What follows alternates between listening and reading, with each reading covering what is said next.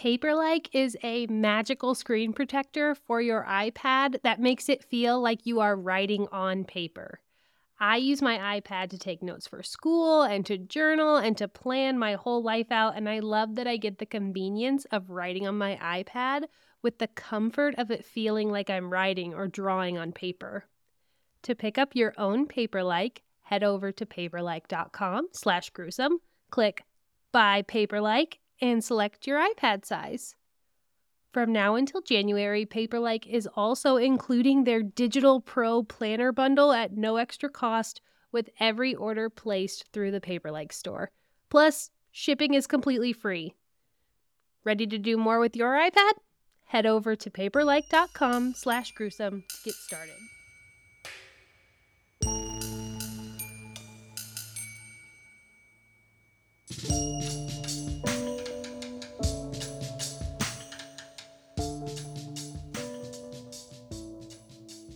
Welcome to Gruesome, your horrific true crime podcast. I am Meg, and my Disney guidebook, Connie, is going to tell us about Steven Stayner. I hope that all of you are having and enjoying relaxing holiday season, whatever you celebrate, or if you celebrate at all, just some relaxation time. We have two more Christmases we have to do, but when that's done, I'm like holiday hungover.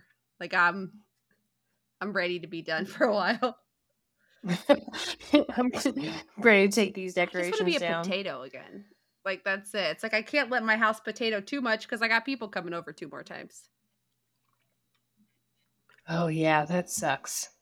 I'm honestly really like I was supposed to host, but then we ended up not hosting because of the storm, and I'm We were supposed to go relieved that somewhere. that we go to my husband's grandparents on Christmas Eve, but the storm, like the winter storm, we didn't go. And not doing anything on Christmas Eve was amazing. just relaxing.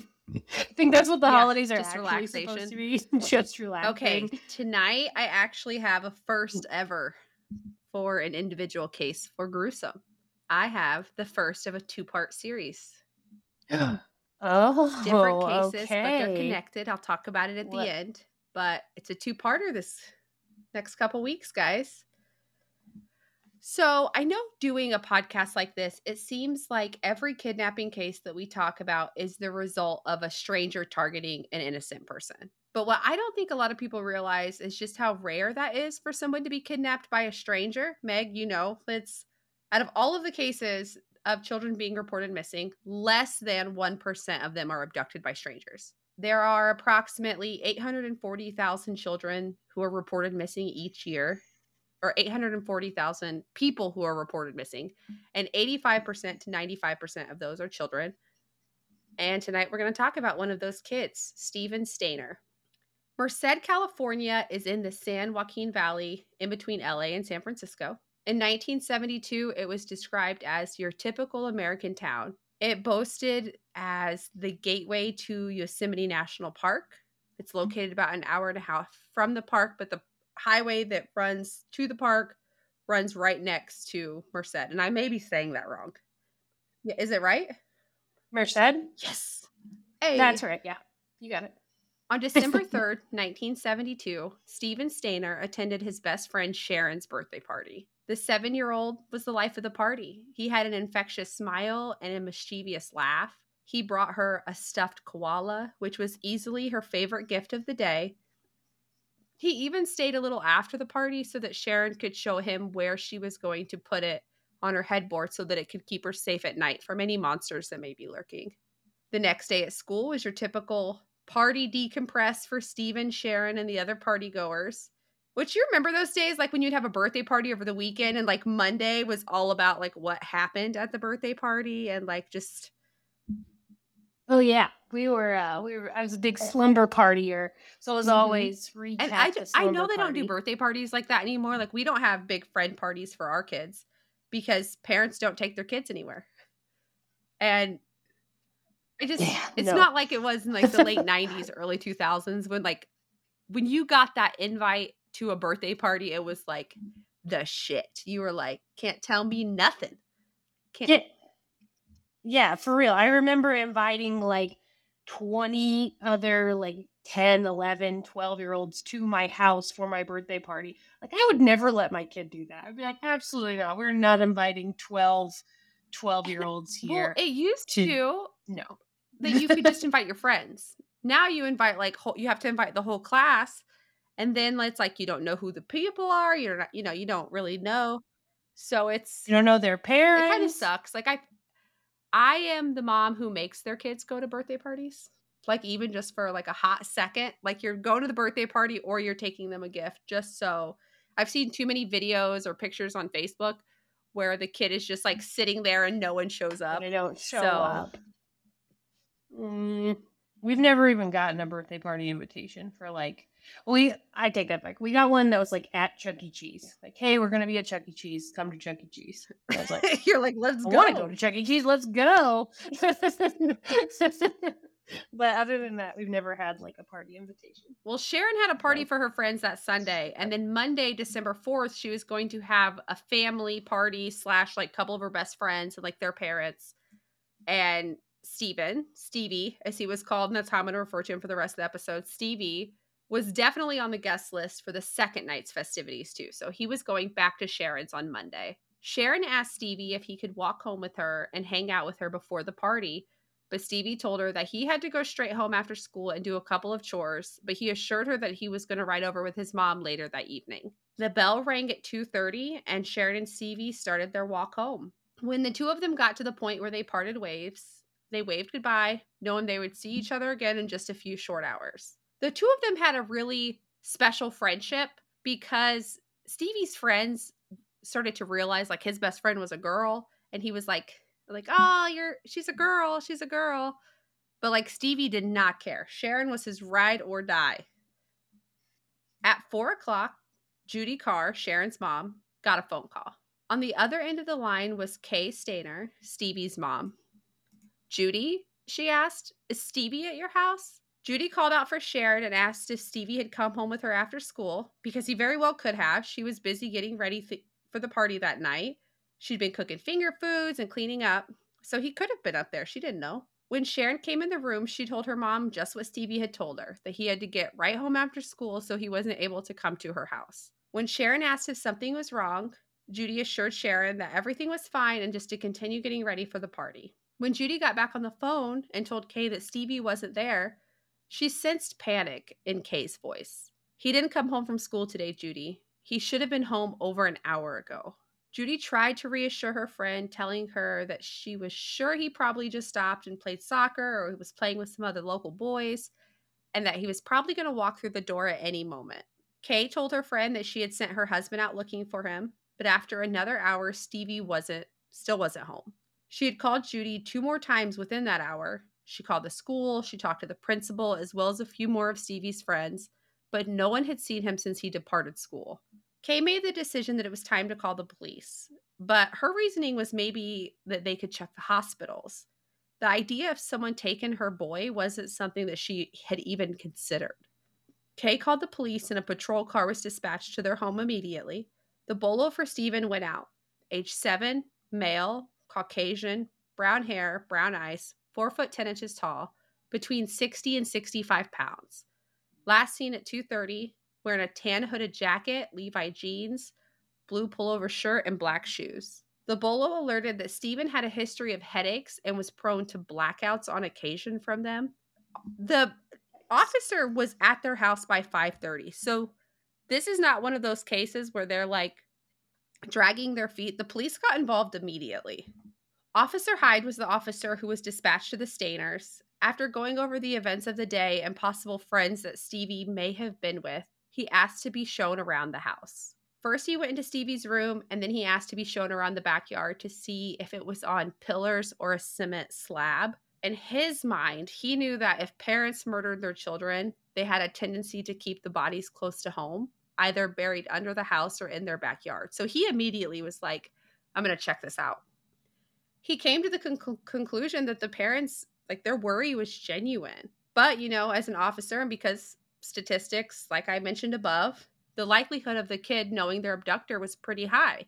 When he called in to dispatch to the supervisor, his words were, This could be the real deal. Chief Harold Colbeth made the decision not to involve the FBI until the next day, just in case this was a case of a kid who was hiding out with a friend versus a kid who was genuinely abducted. Which I I don't know if I agree with that, but I can see why he did it. It's 1972. Yeah, also, exactly. it's 1972.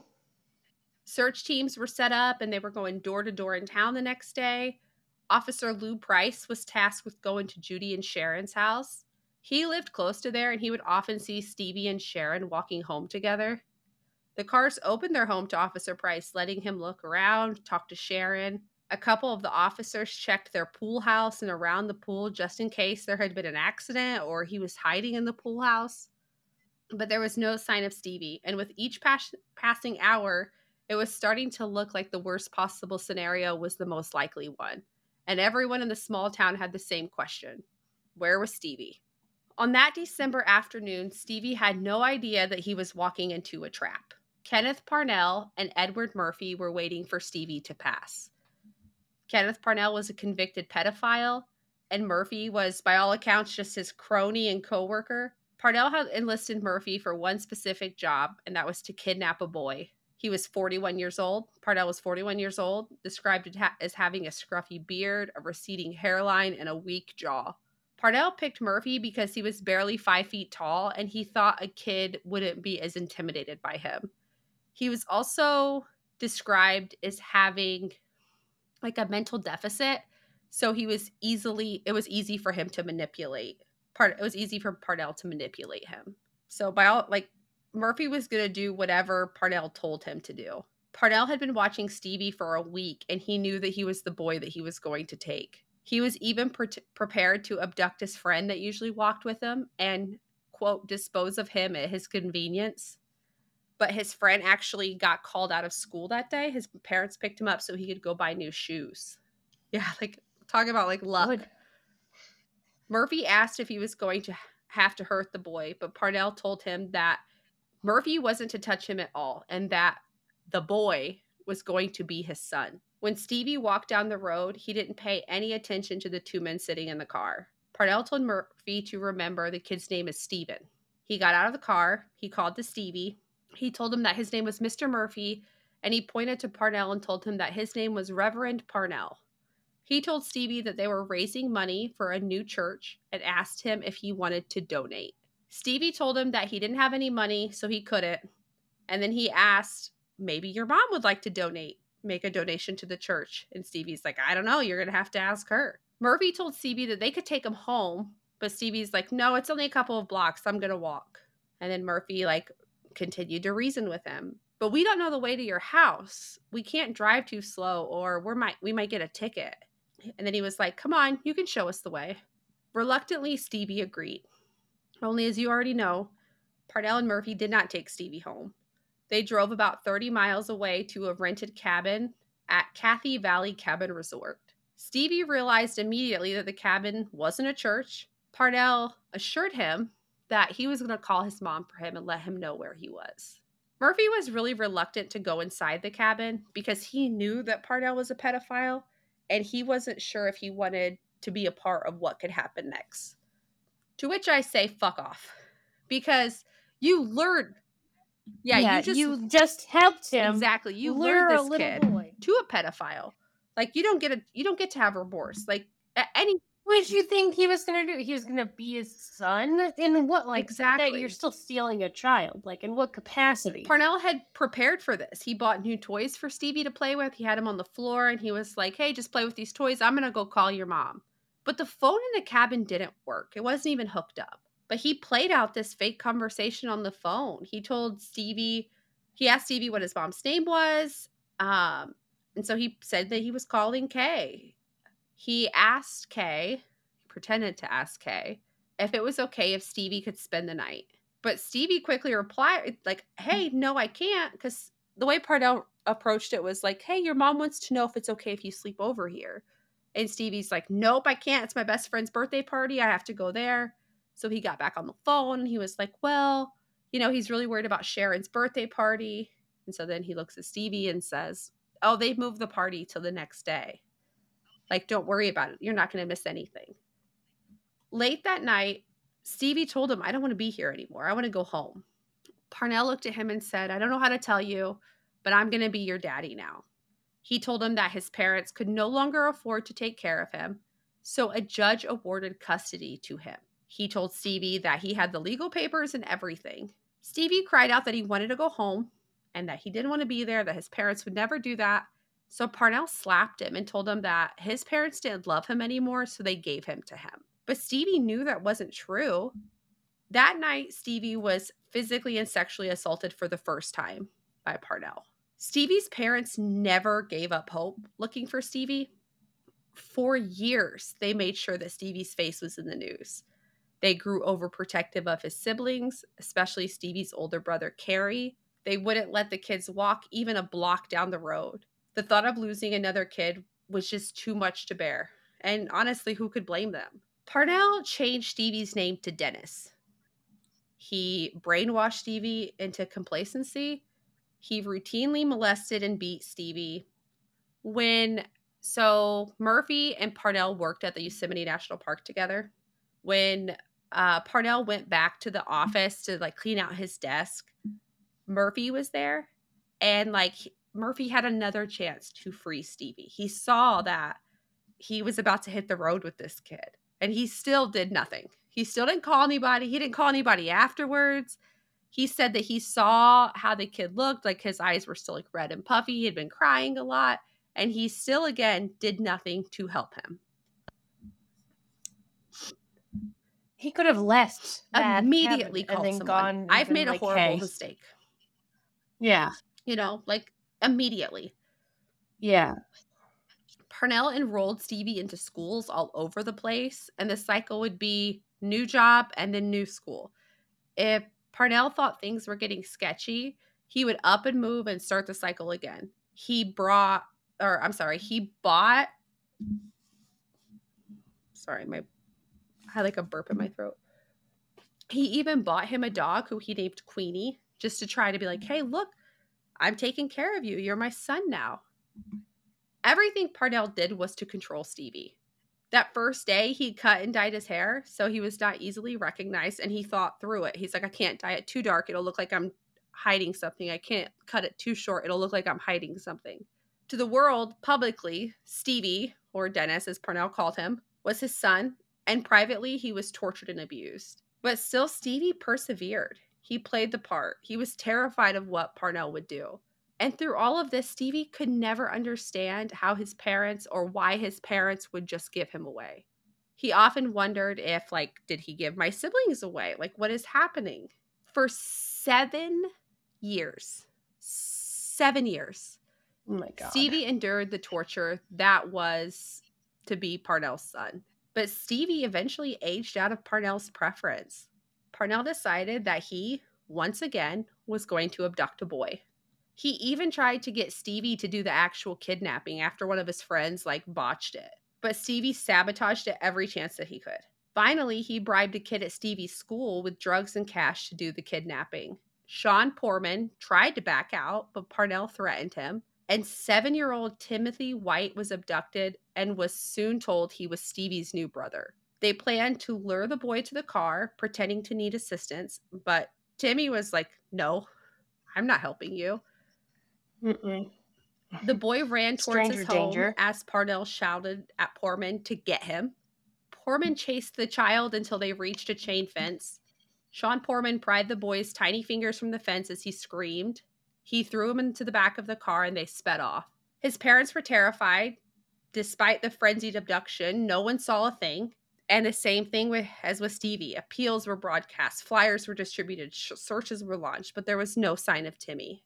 Just like he had done seven years earlier, Parnell wasted no time in changing his appearance, dyeing the boy's hair brown and changing his clothes. He renamed Timmy and began telling him the same lies that he told Stevie. It was hearing Timmy being told the same things that made Stevie realize just how bad things had been for him. He knew Timmy had a family missing him, and he's like, maybe I do too.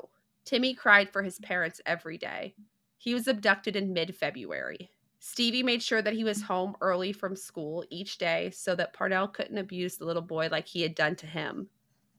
Two weeks after Timmy had been abducted, they left the house together while Parnell was working a night shift as a security worker. They hitchhiked over 40 miles. They were trying to find Timmy's home.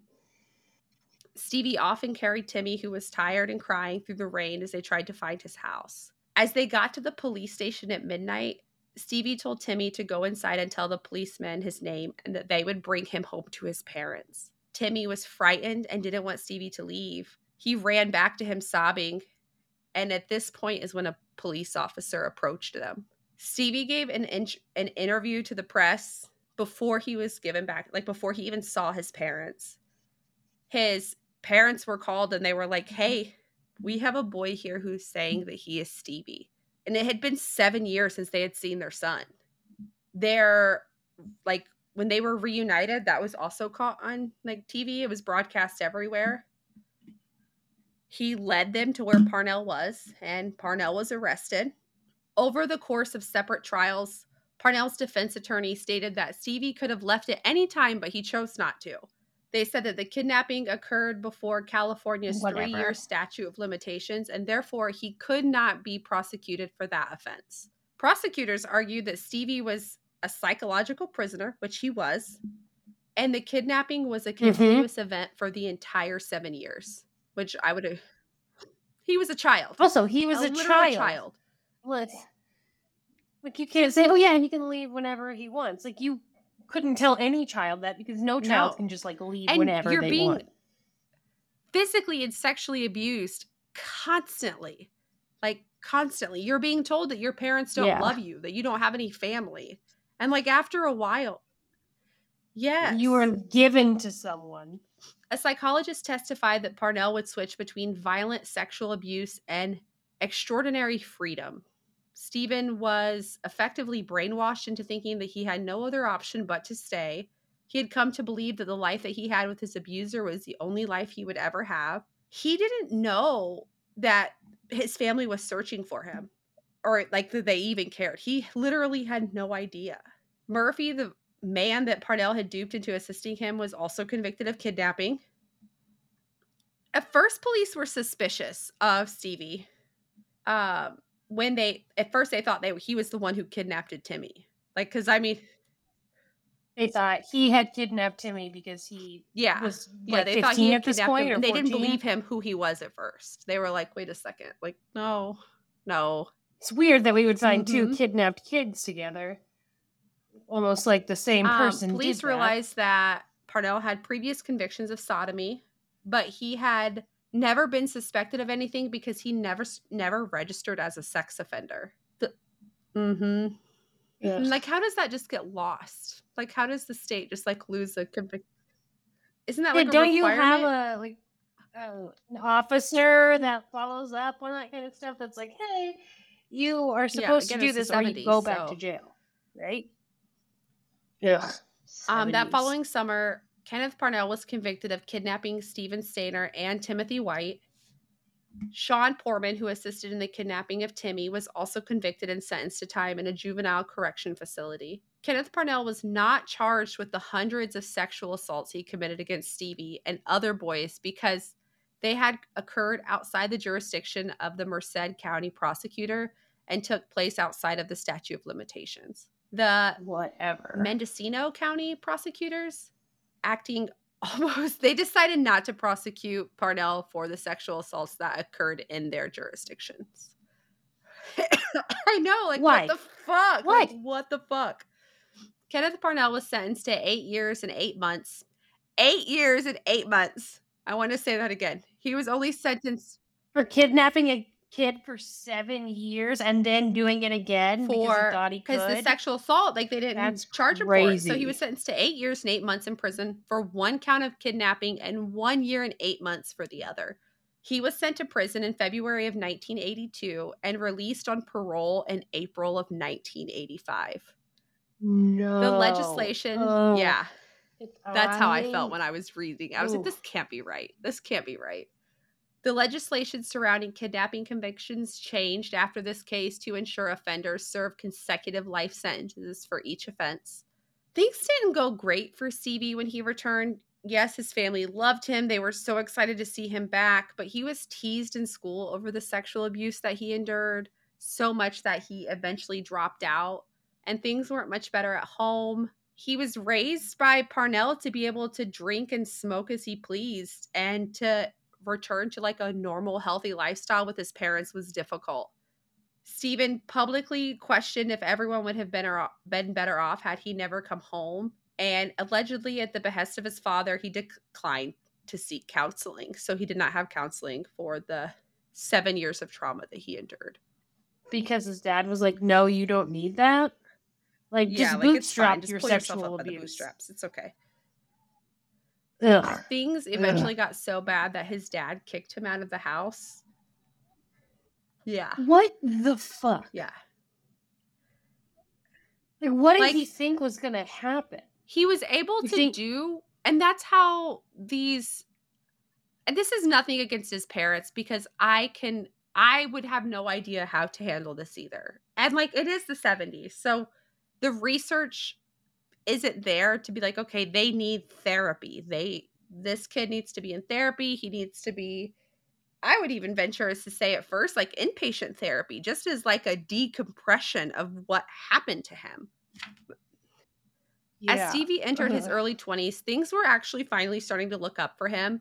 He was living a more stable life. He got married. He had two kids. He was in training to become a uh, security officer he had joined the church. He had volunteered to help others who had been going who had went through similar traumas. One night on his way home from work, uh, Stephen was killed in a hit and run accident on his motorcycle. He was only 24 years old when he died.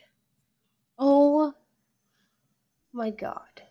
I know. How could you do this to me? this kid's whole life was awful. He had his whole like he finally was like at a point where he could live sucks. his whole life, like not just exist, but to actually live it. And it was cut short.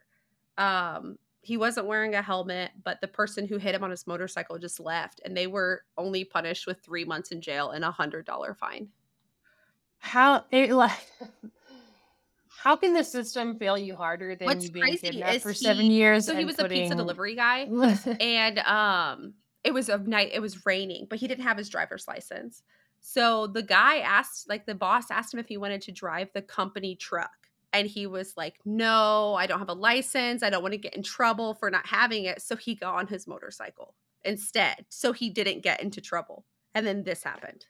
I was gutted. I was like what? Outsourcing.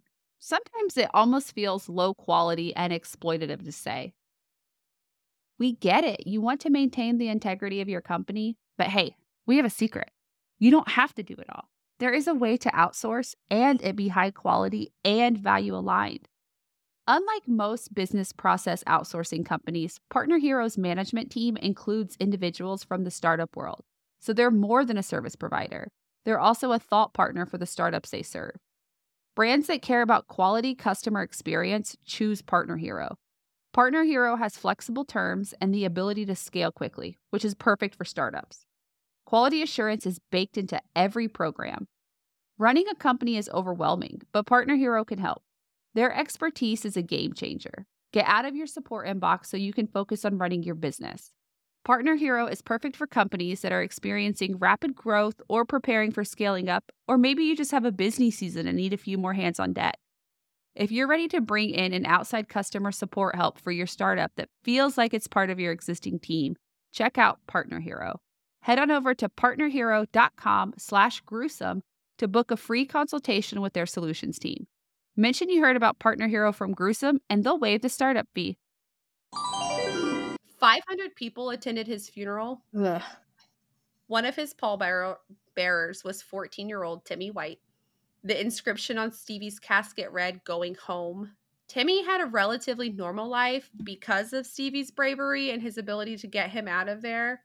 He became a LA County Sheriff's deputy. He was also married and have had two children. But on April 1st, 2010, he died at age 35 from a pulmonary embolism. Oh my god.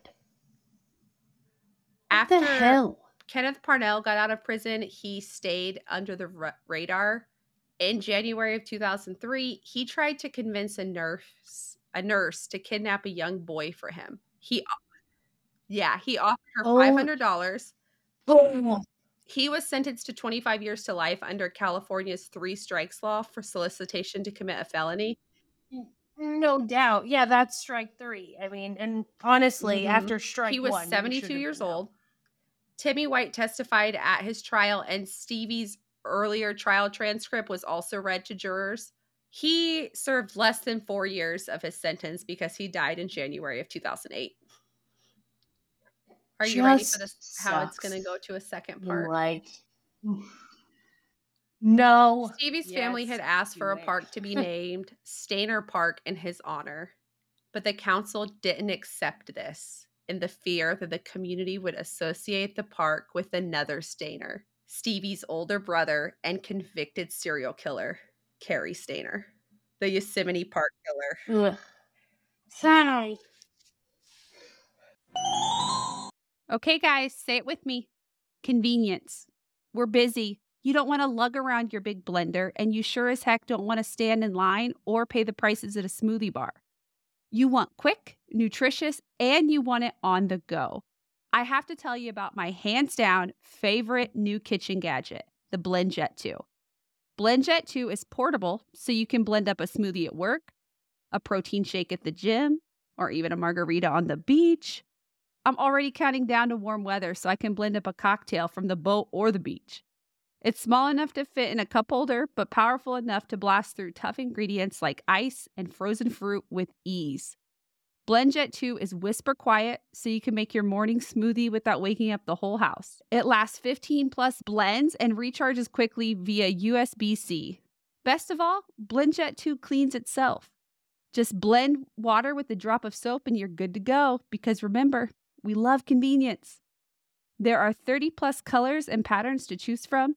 I am obsessed. Meg is obsessed. We've been texting about this nonstop. My husband already picked out one that matches his style because we both have to be able to make margaritas. I mean, nutritious smoothies. What are you waiting for? Go to blendjet.com and grab yours today. And be sure to use the promo code gruesome12 to get 12% off your order and free two day shipping. No other portable blender on the market comes close to the quality, power, and innovation of the BlendJet 2. They guarantee you'll love it or your money back. Blend anytime, anywhere with the BlendJet 2 portable blender. Go to blendjet.com and use the code gruesome12 to get 12% off your order and free two day shipping. Shop today and get the best deal ever. So, my next case will be covering this was like a teaser for it. Like, this is like, this should have been a happy ending for this family. Like, Stevie coming home should have been the happy ending. Well, obvi- I mean, obviously, his brothers and sisters at home were going through trauma, and especially if their parents, like, I don't know if I was a parent in that situation, like how I didn't I go would into handle too it. much Not about well. like the home life at the time because we're going to cover that in the next episode. But yeah, his brother is like a very notorious serial killer. No, I heard I've heard about Cary because uh, my family is Mhm. from right around Yosemite. Uh, I was hoping you would have since you have family in that area.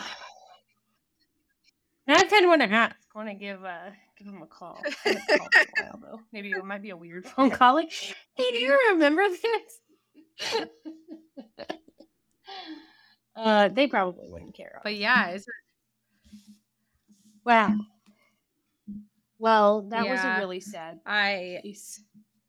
it started as it happened in December, and I was like, okay, I'm going to talk about this case. December 4th is actually my brother's birthday. And I was like, I'm going to talk about this case. And then I got sick and we had like switched things around. And I was like, well, it's still December. But I had already like researched both cases and I was like, I got to do it because I'm too, like, what are the fucking odds? Like, what are the odds? that's like, your brother, there's movies about this. Um, there's a docu-series on Hulu right now. It's called Captive Audience. I just I just can't imagine ha- enduring that and even trying to live a normal life afterwards. I still like we talked about it when we recorded your episode, your ability to persevere and to be as normal as you are like by society standards is still something of awe to me. And yeah, I but can't I'm imagine only normal on the outside. Like I still Yeah. have like weird things Yeah, but like you know. I couldn't imagine having seven years of that. No, I don't know that anyone would have made it. Like I don't. It's it's a testament to Stevie's strength and Mm-hmm. like willpower and his like perseverance that he continued to like try afterwards and, And- continue his life. That trauma, like, we'll dig into it, like when we talk about like his brother, but it affects the entire. Clearly, it affects the entire family. Mhm. Like, it Yeah. affects the entire family. I just. And I think about the little shithead kids who were like making fun of him and like talking shit about the abuse yeah, that he endured. school. Like, that's gross. it's and maybe I live in this like glass bubble of like just hoping that things are better. I know kids can still be mean, but I feel like parents are at least in my experience, parents seem to be doing better at holding their kids accountable for it. It's like Yeah, if they know about it, I think that is absolutely true.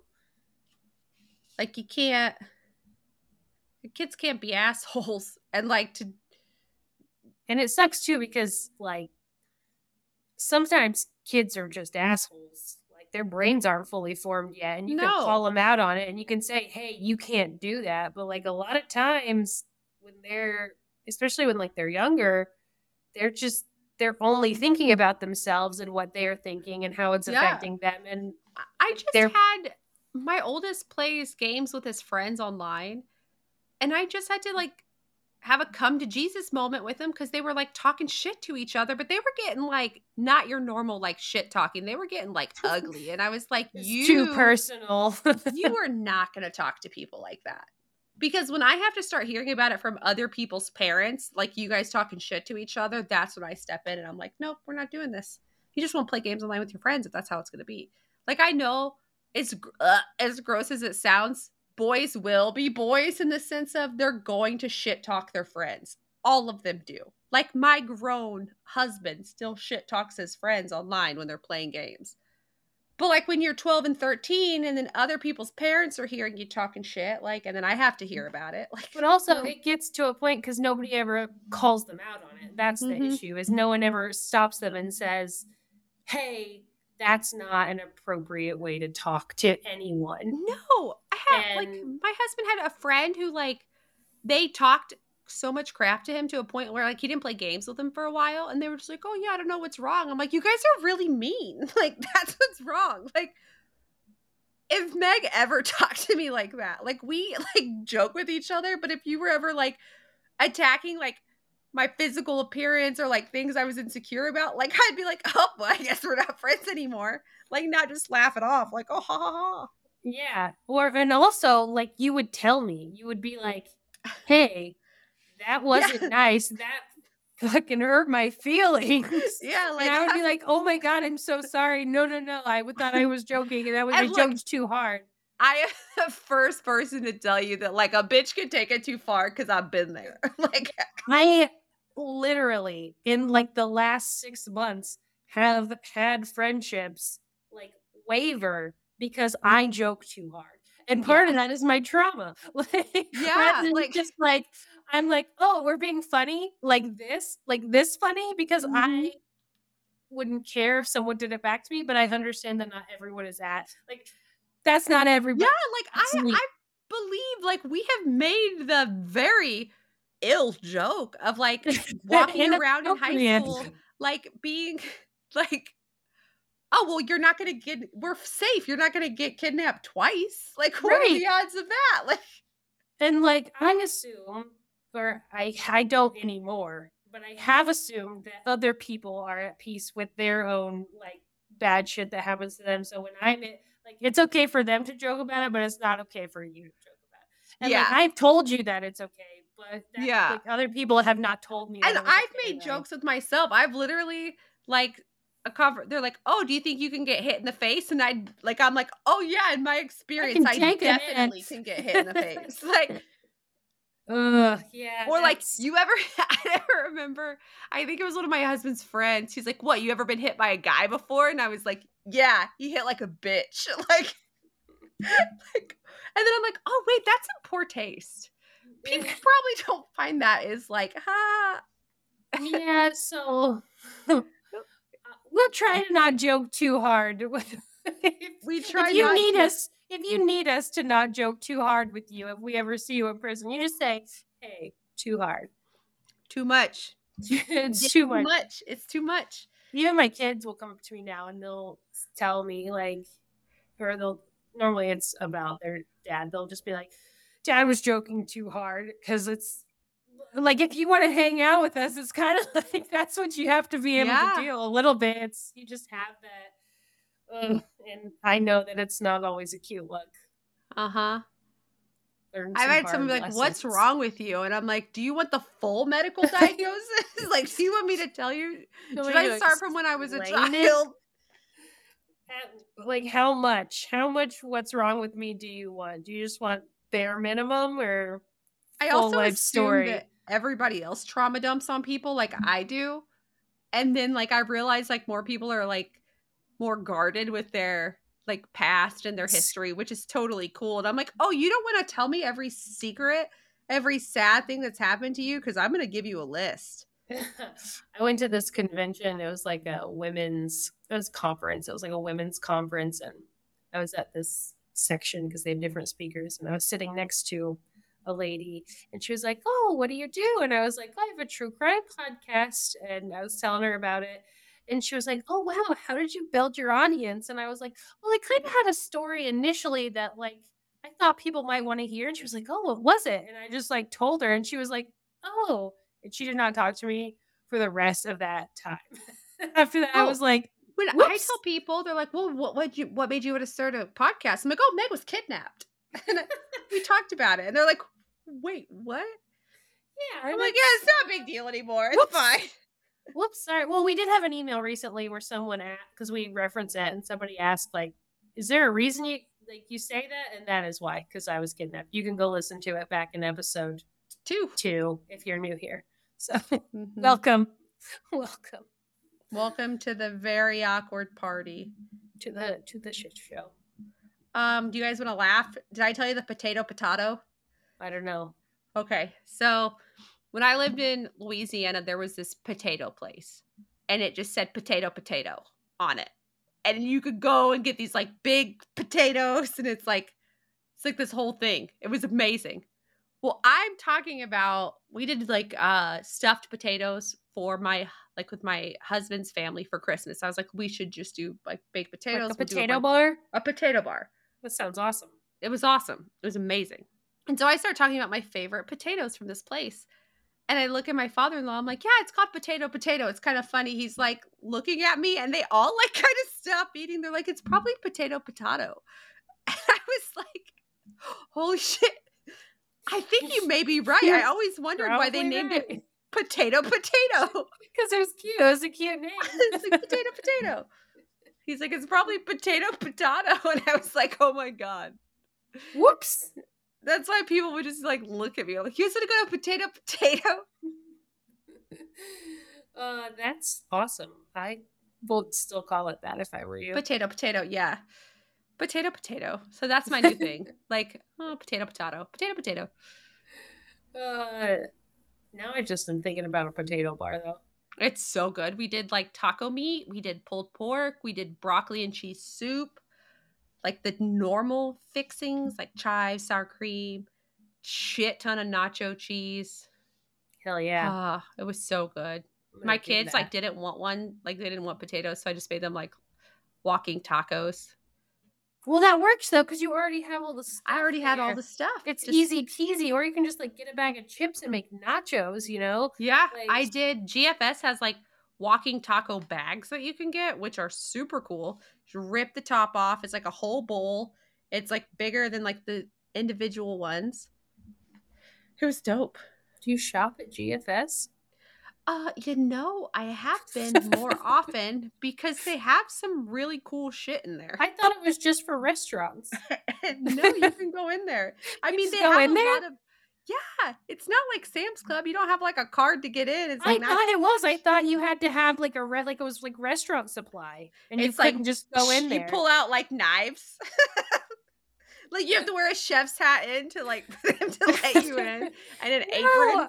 I just mean because I always see, you know, that restaurants get their, you know, food from there to serve. Oh my god, it's in like huge portions. They have normal portion stuff too, but like I got um I was supposed to make cookies for the um Boy Scout like Christmas party. So I was doing cookies and I was like and I ma- I have like not to brag, uh an amazing sugar cookie recipe. It is my go-to. I love it. It's my jam. I only bake from like 1st of December through the 1st of February. That's like my window where I bake a bunch of stuff. Why I got started to get sick and I felt myself like with the body aches. GFS has pre-cut cookie dough, Christmas cookie shapes. And I was Oh, like, cool. I'll just do this. So I made like a hundred cookies and then I got full on sick and my germaphobe inside of me was like, you cannot serve these cookies to anyone because you would die if someone was at home sick and then brought the cookies from their home. So I just bought a bunch of cookies back at GFS because they also had pre-cooked cookies. I don't know. I really like it. You can get like whole tubs of mashed potatoes. That sounds amazing. Next time Sometimes you just come need over, a whole tub. next time you come over, we'll just go because it's Well, there's one right across. Like I see one every day when I pop like in am there. on my route. I'm gonna now. I am because I really thought that you had to have some No. kind of membership to go in. I will. I'll stop by. I um I shopped at your favorite grocery store yesterday. Publix. Did you get a pub sub? No, I didn't because Meg is I- coming in live from Disney World right now. She's in the bathroom at Disney World. I am in my laptop is on the toilet of my Walt Disney World Resort hotel. Hey. hey, we're very fancy up in here. Um, I was one of the many, many, many Southwest flights that got canceled. Ooh, tell them what happened because this is a good story. So for like eight months, I've been planning to surprise my kids with a trip to Disney on Christmas morning. Absolutely worth it. And the night on Christmas Eve, I checked my flights and everything was good to go. There was nothing. It all said on time, on time, on time. I was like, perfect, great, because the storm was coming and I was nervous. But the weather on Christmas Day was supposed to be better. And then at 5 a.m. on Christmas morning, I got a text that was like, your flight is canceled. And I was like, no, no, no, I bought these tickets in July. How could my flight be canceled? Um, and I couldn't do anything on the website, and I couldn't. I was calling, and I couldn't get through to anyone. I was on hold for like hours, and so I just told my husband, "I'm like, we're driving. We are gonna drive to Disney World right now." And so my kids woke up at like seven. We did Christmas presents. We told them we were going to Disney, and we packed our bags and left and drove 15 hours straight here. And now we've been here for it'll be three days tomorrow. And my flight for Thursday got canceled. So we're gonna drive back, but we're gonna take stops this time. Because now we don't have to hurry to be You, here. I would do it in two days. That's my plan. I think we're just gonna do like like an eight hour drive day and then another eight hour drive day. Yeah, just get a hotel, get something with an indoor pool. The girls can like hang out and relax. Yeah. That's what I would do. It is my first Disney World trip though, and it has been pretty. It has been magical. This is why I don't like to fly anywhere though. I am the drive until you die girl. Like the idea and you know I'm the opposite. You know I Mm-hmm. don't road trip, and this is Mhm. like. And you know what? I was thinking about this too. I've never done a road trip where like there are stops planned. I am always in every road trip I've ever done is drive as hard as you can, as fast as you can until you get there and try to get it in as less time. And I've never done like an actual road trip. I drove to California in two days. I drove to Florida in 15 hours. I drove um Nope. I have a set itinerary, even down to like where I feel like we would eat. And then I book the hotels like so I have a stopping point. Yeah, I definitely am gonna do that for the way home because I uh, that was rough.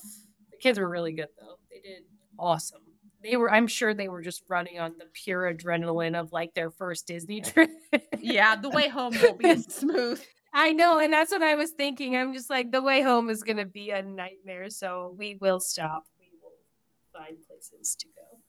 We um we're going to uh the Destin area for spring break and we're going with my aunt and she was like check out flights. They're like this price and this price and I was like, "Oh, we're driving." And my husband's like looking at me like, "Wait, what?"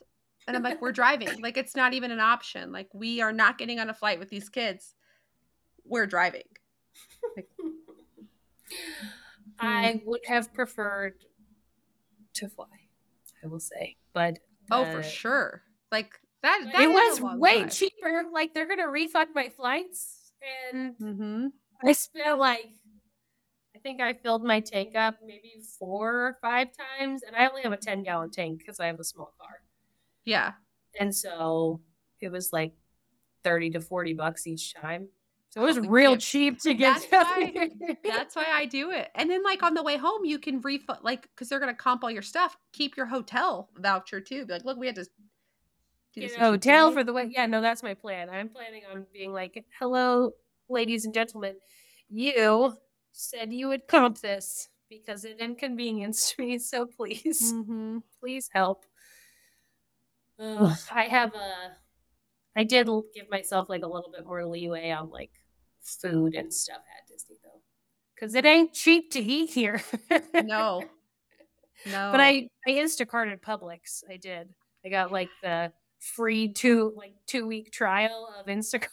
Mhm. Canceled that immediately, and then um, I'm using it while I'm here to get Instacart. do the pub subs before you guys leave, even if you need to go. They are actually don't don't get it because if it's not the hype that I give you, you'll be disappointed, and I don't need that on my I shoulders. love sandwiches too. It's hard. pub. you know what? When I when I'm driving home, if I see Publix, I will stop and get one for like lunch or something. You have to stop at Buc-ee's. I did pass it. I saw it, and I You have to like looked and I pointed it out, and I was like, look. It's Buc-ee's from the TikToks. Yeah, the TikToks, the talk. from the top. And uh, husband had no idea what I was talking about. Was absolutely like, "What's what's that?" And I was like, "It's like a the Walmart of gas stations." that's, mm-hmm. that's and that's how I've heard it described. So, but I do plan on stopping there as well. You have So- to. They have like you can get full. What is the Buc-ee? A beaver? You can get beaver outfits. Like Saint Karen's son has a Buc-ee the Beaver onesie with like the tail and everything that he wears around. You think they have that in my size? Yeah, they I'll do because. I saw someone in as an adult with one on TikTok. I'm gonna Okay. expect that. I will see what I can do. Put We'll it on the receipt to send to Southwest. I feel like I, this was absolutely mandatory. I had to get gas and food. This was Part of it, like this was. yeah. I was wouldn't have needed uncomfortable this driving. If I was, yeah, I wouldn't have needed this if I was on a plane. I was on a two-hour flight versus a two-day drive. Well, the next time we're going to see our or hear our listeners is 2023. Oh my god, where did this year go? I know. We'll have one bonus episode that'll be coming out right at the end of the year, new year, probably on the first. And then a couple minis that'll probably drop then too. Being sick this month kind of screwed us. But uh and by me, like screwed me. I haven't wanted to do it. You know do what? anything. This this is your year. You're not going to get sick in January. No, um, I'm actually getting ready to start getting like the infusions, like the vitamin infusions. I don't give a shit what they cost. Oh, IVs. Yeah, like I gotta do. I gotta do something. This was a very rough year for sickness in my home. Yeah, you should try it. See see how you feel. I guess I could take over the counter vitamins, but who wants to do that? I can barely remember to take my ADHD and When antipsychotic medications. But I can get this sweet IV infusion. Mm-hmm. Um, I hope that works. Me I, too. Tell me, if anyone else has done that, or if you just know anything that's going to make me be health, like I, I'm trying to not be as sick all the time. I'm also looking for a personal trainer who can do some meal plans for a girl. So if you're any Hey, of these things, I've got one of those that you know, and she's pretty good. really, Yeah, we'll talk. we'll talk. We'll talk. okay. But if you also well, can offer any of these services, holler at Churro. we'll uh, we'll see you in 2023. Bye. Bye. Thank you so much for listening to Gruesome Horrific True Crime, a Zencastr powered podcast. Seriously, we wouldn't be here without them. Zencastr is simple to use and makes it easy to edit your own podcast. Zencastr gives you automatic, high quality post production sound, transcription, and HD video recordings of all of your episodes. If you want to start a podcast, and we think you should, click the link in the show notes or at our website and use the code gruesome with a capital G for 30% off your first three months. We love you, beautiful strangers. And if you love us too, here are some ways that you can support Gruesome.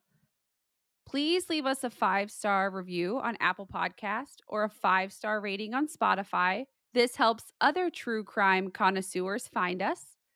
Follow us at Gruesome Podcasts on Instagram or TikTok and talk to us on our posts. Join the Patreon. Sign up to join our True Crime Sticker of the Month Club and gain access to bonus episodes and exclusive Patreon perks. Or if a one time donation is more your thing, we have a Venmo at Gruesome Podcast and a PayPal via our email, gruesomepodcast at gmail.com. Speaking of which, we love hearing from you. It seriously makes our whole life. So send us your questions, comments, suggestions, or just ask our opinion on whether that person you met on Tinder is a serial killer or not. Tune in next week and don't forget lock your windows, lock your doors, and on Wednesdays, We're, gruesome. Bye. Bye.